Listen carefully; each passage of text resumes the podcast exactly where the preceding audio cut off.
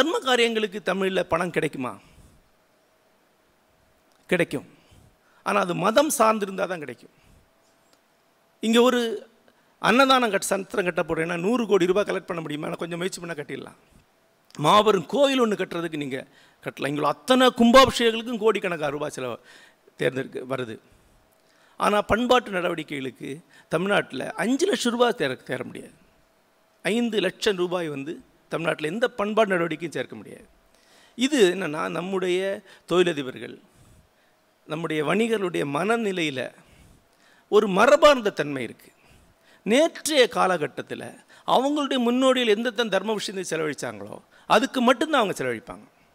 அது மூன்று ஏரியாவில் தான் இருக்குது ஒன்று கல்வி கல்வி தானம். இன்னொன்று அன்னதானம்.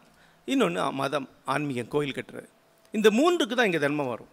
ஆனால் இந்த மூன்றுக்கு இன்றைக்கி தர்மம் தேவையில்லைங்கிறதா என்னுடைய காலம். ஏன்னா இந்த காலகட்டத்தில் இந்த மூன்றுமே பெரு நிறுவனங்களாக இருக்குது நீ கல்வி நிறுவனம்னா நீ கல்வி தந்தை தான் அதை பண்ணிட்டு இருக்காங்க. நீ எதுக்கு அதை பண்ணணும் இன்னைக்கு? அன்னதானம் வந்து இன்னைக்கு நீ தா அழைச்சா கூட சாப்பிட ஆள் வர மாட்டாங்க. கோயில் வந்து ஏற்கனவே இருக்கக்கூடிய கோயிலே அன்ன திருப்பணி என்கிற பேரில் நம்ம பெயிண்ட் அடித்து நாசம் பண்ணிட்டு இருக்கோம். திருப்பி அங்கே திருப்பணின்னு ஒன்று பண்ணாமல் இருந்தாலே அந்த கோயில் அடுத்த தலைமுறைக்கு போயிடும். ஆனால் அதுக்கு தான் திருப்பி திருப்பி திருப்பி நம்ம தமிழகம் பண்ணிட்டு இருக்கு. எதுக்கு பண்ணப்படணும் என்று பார்த்தா எந்த ஒரு விஷயம் தேவையோ ஆனால் அதற்கு ஒருக்கான நிதி இருந்தால் மட்டும்தான் அது வாழுமோ அதுக்கு பண்ணணும். அது ஒன்று அதுக்கு மூன்று அடையாளங்கள் இருக்குன்னு வச்சுக்கோங்க. ஒன்று அதுக்கு ஒரு ரீப்ரொடக்டிவ் தன்மை இருக்கும். அது ஒரு உற்பத்தி தன்மை கொண்டு இருக்கும். அது வேறு நிபுணர்களை உருவாக்கும். இப்போது அரவிந்தன் அடூர் கோபாலகிருஷ்ணனுக்கு அவர் ஃபண்டு பண்ணுறாரு படம் எடுக்கிறாங்கன்னா இருபத்தஞ்சி முப்பது அடூர் கோபாலகிருஷ்ணன்கள் அங்கே மறுபடியும் உருவாகி வராங்க. அவருடைய மாணவர்களுடைய ஒரு பெரிய பட்டியல் அங்கே இருக்குது நவீன நாடகத்துக்கு அங்கே உள்ள சில தொழிலதிபர்கள் பண உதவி பண்ணாங்க. அது இந்த இன்றைக்கு வரைக்கும் நீங்கள் பார்க்கக்கூடிய மலையாள நடிகள் அத்தனை பேர் அந்த இயக்கத்திலேருந்து வந்தவங்க தான். அந்த ரீப்ரொடக்டிவ் தன்மை அந்த இயக்கத்துக்கு இருக்கணும். நீங்கள் அன்னதானம் போட்டு ஆயிரத்தி ஐநூறு பேருக்கு சோறு போட்டனால அடுத்த நிமிஷத்துக்கு ஒன்றும் ஆகிறதில்ல சில கக்கூசுகள் நிறையுங்கிறதுக்கு அப்பால் எந்த விளைவும் உருவாகிறதில்ல. ஒரு கொடை என்பது விதையாகத்தான் கொடுக்கணும். மரமாக கொடுக்கக்கூடாது. அது முளைக்கணும். அந்த முளைக்கிற இடத்துல இந்த குடை இருக்கான்னு பார்க்கணும். ஒரு பண்பாட்டு நடவடிக்கையை கொடுக்கக்கூடிய காசு என்பது கொடை என்பது வளரக்கூடியது. இரண்டாவதாக ஒரு சந்தர்ப்பத்திலையும் ஆடம்பரத்திற்காக செலவழிக்கக்கூடாது. ஆடம்பரத்திற்கான கொடை என்பது கொடையே கிடையாது. ஒரு பெரும் விழாவுக்காக கொடுக்கிறது. ஒரு பத்து நாள் ஒரு பிரம்மாண்டமான திருவிழா நடத்தி கொடுக்க கொடுக்க ஒரு நன்கொடை கொடுக்கிறார் என்றால் பணத்தை வீணடிக்கிறார்னு அர்த்தம். அது கொடை கிடையாது. மூன்றாவதாக அது அடையாளம் உருவாக்கத்திற்காக இருக்கணும் ஒரு தனி அடையாளம். இப்போது திருவனந்தபுரம் ஒரு சினிமா ஹப்பாக மாறுறதற்கு ஒரு அடையாளம் இருக்குது அந்த அடையாளத்திற்காக கொடுக்கும்போது அந்த அடையாளம் வளருது.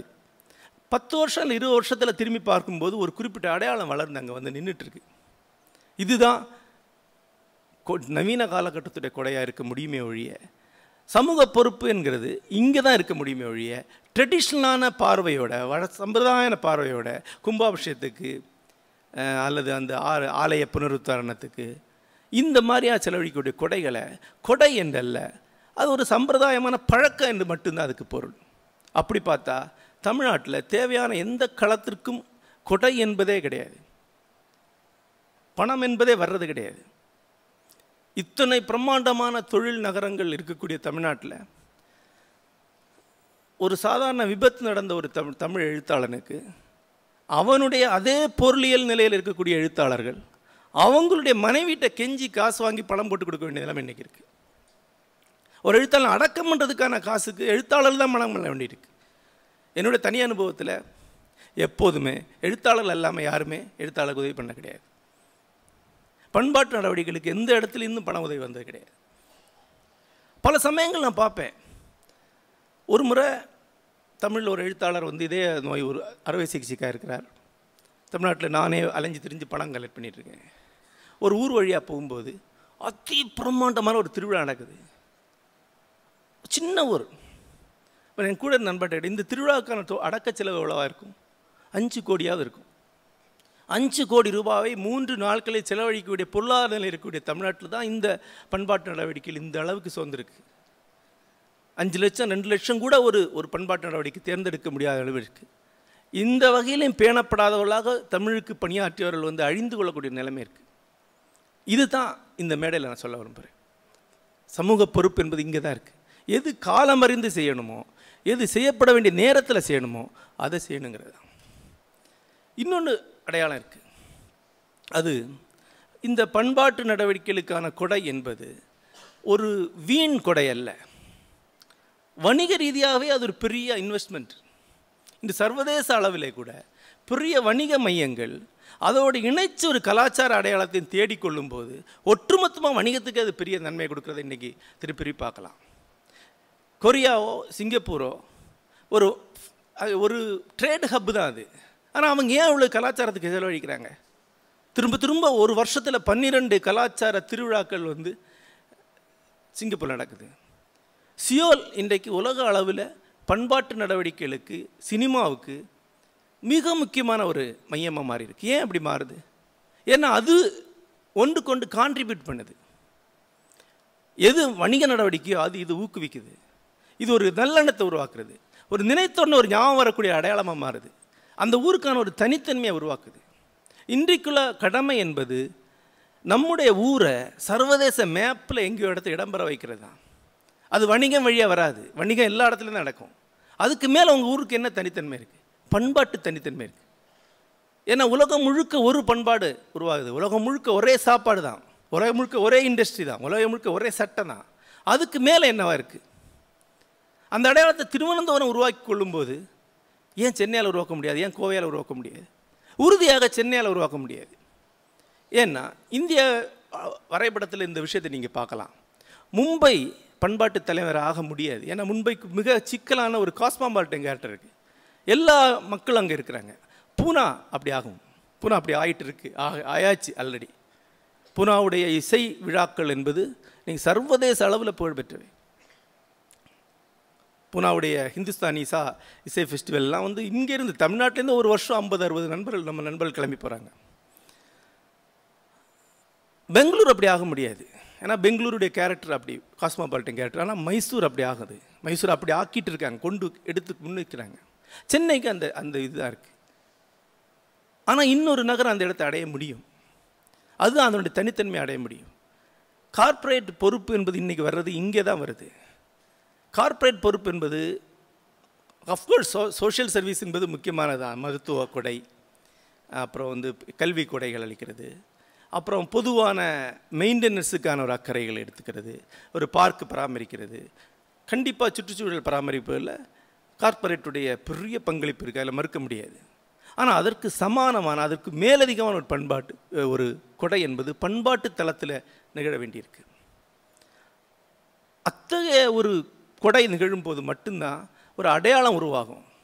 அந்த அடையாள உருவாக்கம் சுத்தமாக நிகழாத ஒரு மாநிலம் என்று தம் தமிழர் சொல்லலாம். நம்ம அந்த வகையில் ஒரு வகையில் த ஆந்திராவோட பின்னால் நிற்கிறோம் அந்த வகையில் ஒரிசாவை விட பின்னால் நிற்கிறோம் ஒரிசாவில் கொனார்க்கு இருக்கக்கூடிய ஒரு கலரோ அழகோ ஒன்றும் சர்வதேச அளவில் நமக்கு இந்த இந்தியாவில் தமிழ்நாட்டில் எந்த நகரத்துக்கும் கிடையாது. ஒரு ஒரே எழுத்தாளன் அங்கு இருக்கக்கூடிய அமைப்பால் பாதுகாக்கப்படக்கூடிய அளவில் இங்கே எந்த பாதுகாப்பும் தமிழ் எழுத்தாளனுக்கு கிடையாது. ஆனால் கான்ட்ரிபியூஷனுக்கும் இந்த சமூக பாதுகாப்புக்கு எந்த சம்மந்தம் கிடையாது.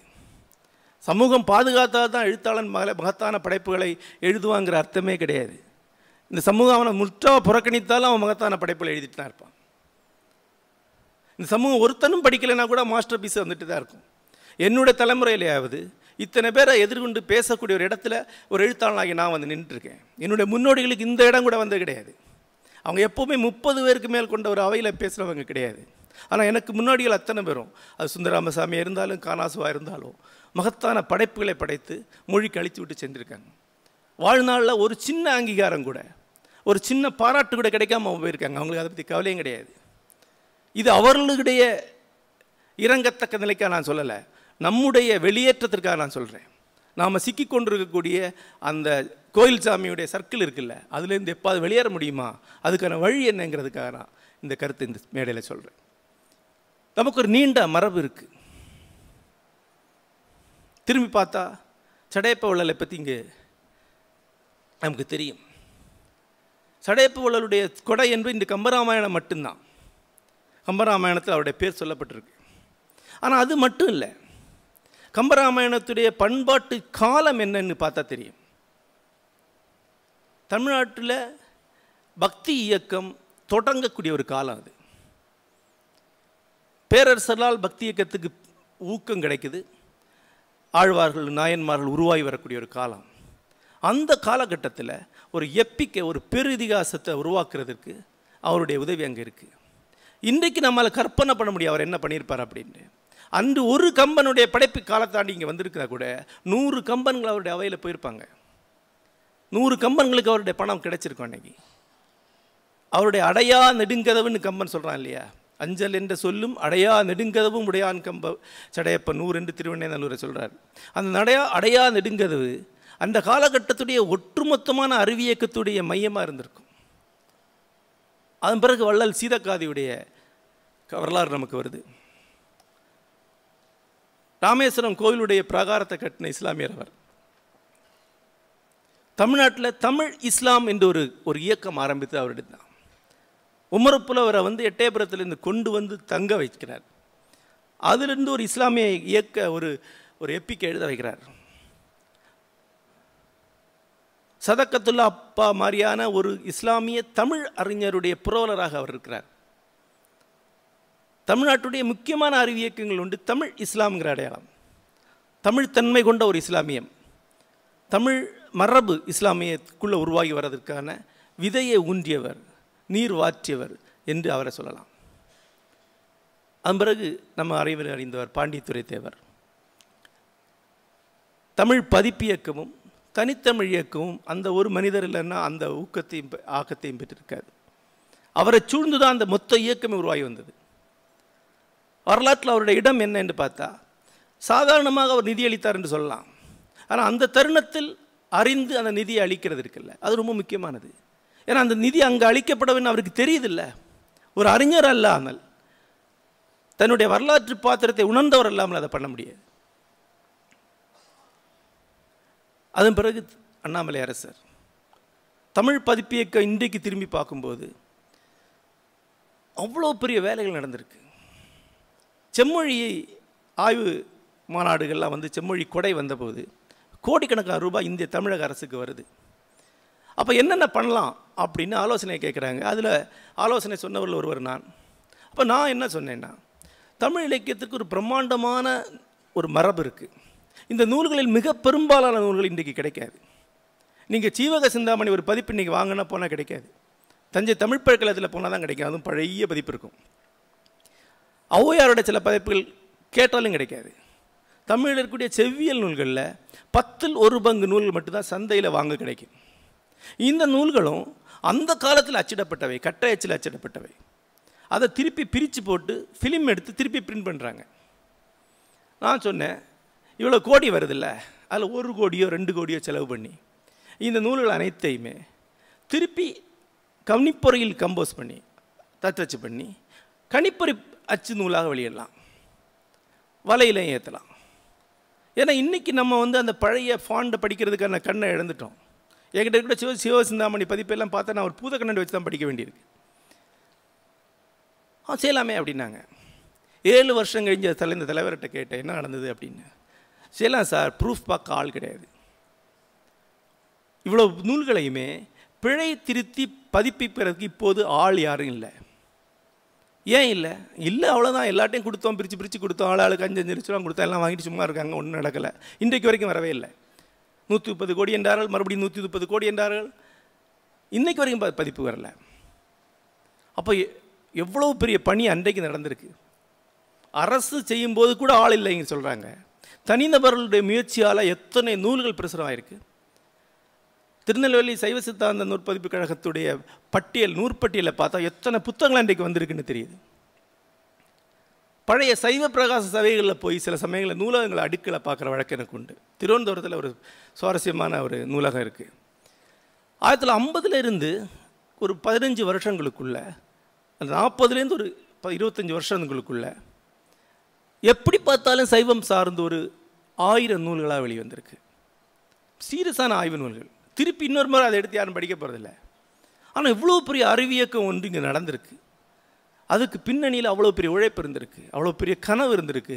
அந்த கனவை ஆதரிக்கிறதுக்கு அண்ணாமலை அரசர் போன்ற ஒருவர் இருந்திருக்கார். அந்த மரபு இப்போ என்ன எங்கே போச்சு? சற்று முன் இவர் வானர்வாயர் அவர்கிட்ட பேசும்போது அதான் சொன்னேன். தமிழகத்தில் இருக்கக்கூடிய பண்பாட்டு நிறுவனங்கள் தமிழ்நாட்டில் இருக்கக்கூடிய பொது நிறுவனங்கள் கொடையால் உருவாக்கப்பட்டது எல்லாமே நாற்பது ஐம்பதுகளில். சைவநெறி கழகங்கள் வள்ளலாருடைய அமைப்புகள் எல்லாமே. எல்லா அமைப்புகளுமே எண்பத்தஞ்சு தொண்ணூறுகளில் தேய்ந்து பெரும்பாலும் பெயரளவில் இருக்கும். தமிழ் செய்ய மன்றங்கள். பெரும்பாலும் கட்டிடங்கள் இருக்கும். பெரும்பாலும் ஒப்புக்கு எதாவது நடந்துகிட்ருக்கும் இருக்கும் சில ஊர்களில் விதிவிலக்கு நடக்கும் அதுக்கு என்ன காரணம்னு அவர் கேட்டார். அது பல காரணங்கள் இருக்குது யார் அதை தொடங்கினாங்களோ அவங்களுடைய வாரிசுகளுக்கு அதில் ஆர்வம் இருக்காது. அவங்களே அவங்க வாரிசுகள் ஆங்கில வழியில் கல் கற்று கற்பித்திருப்பாங்க. அவங்களுக்கு தமிழே தெரிஞ்சிருக்காது. அப்படி ஆயிரம் காரணங்கள் இருக்குது ஆனால் தொண்ணூறுகளுக்கு பிறகு அந்த மரபான இயக்கங்கள் அனைத்துமே ஒரு மாதிரி பக்கவாதங்கள் அந்த நிலையில் தான் இருக்குது நம்முடைய பண்பாட்டு இயக்கத்தில் ஒரு பெரிய சரிவு இருக்குது அதுக்கு அரசாங்கத்தையோ பொதுமக்களுடைய ஆர்வமின்மையை குறை சொல்வது அர்த்தமே கிடையாது. ஏன்னா பொதுமக்கள் என்பவர்கள் ஒருபோதும் பண்பாட்டுடைய முனையில் வந்து நின்று அதை வந்து பேணக்கூடியவர்கள் அல்ல. பொதுமக்கள் பேணி இருக்கணும்னா கதகளிக்கு ஒரு ஆடியன்ஸ் இருக்க மாட்டாங்க. கதகளிக்கு இருபது பேருக்கு மேல் உட்கார்ந்து பார்க்கறது எப்போதாவது திருவனந்தபுரத்தில் தான் பார்க்க முடியும். கேரளாவில் எங்கேயுமே இருபத்தஞ்சி பேருக்கு மேல் கதகளிக்கு ஆடியன்ஸ் இருக்க மாட்டாங்க. ஏன்னா கதகளியை இருபத்தஞ்சி பேர் தான் பார்க்க முடியும். முன்னரே கதை முழுசாக தெரிஞ்சிருக்கணும். முன்னரே முழு பாடல்களும் தெரிஞ்சிருக்கணும். முன்னரே அதில் இருக்கக்கூடிய ஐநூறுக்கும் மேற்பட்ட சைகைகள் தெரிஞ்சிருக்கணும். இல்லைன்னா அதை பார்க்க முடியாது. ஆனால் அந்த கலை ஏன் வாழுது என்றால் அது பிரம்மாண்டமான ஒரு கார்ப்பரேட் பின்னணி அதுக்கு இருக்குது அந்த அமைப்பால் அங்கு உள்ள பொது கொடையால் அந்த கலை நிலைநிறுத்தப்படுது. அப்படி தான் இயல்பும் அப்படி தான் முயலும். அப்படிப்பட்ட ஒரு பண்பாட்டு பேணுதல் தமிழகத்தில் இல்லை. அதற்கான ஏதாவது ஒரு வாய்ப்பு இருக்கக்கூடிய நகரம் என்றால் அது வந்து கோவையை தான் நான் சொல்ல முடியும். திரும்ப திரும்ப கோவைக்கு ஒரு நம்பிக்கையோட ஒரு எதிர்பார்ப்போடு கனவோடு வந்து கொண்டிருப்பதற்கும் ஏதோ ஒரு தருணத்தில் கோவையோட யார்கிட்டையாவது தொடர்ந்து பேசி கொண்டிருப்பதற்கான காரணம் இதுதான். டிபியை போல வேலுமணி அவர்களைப் போல இயக்கக்கோ அவர்களைப் போல அவங்களுடைய வாழ்க்கை சூழலுக்கு அப்பால் வந்து இலக்கியத்தில் ஆர்வம் கொண்ட பண்பாட்டு நடவடிக்கையில் ஆர்வம் கொண்ட கிருஷ்ணன் அவர்களைப் போல தொடர்ந்து பல பேரை இங்கே சந்தித்து கொண்டே இருக்கிறேன். அவர்கள் உருவாக்கக்கூடிய நம்பிக்கை இந்த தருணத்தில் ஒரு பெரிய வெளிச்சம் மாதிரி தொலைதூரத்தில் தெரிந்து கொண்டு இருக்கிறது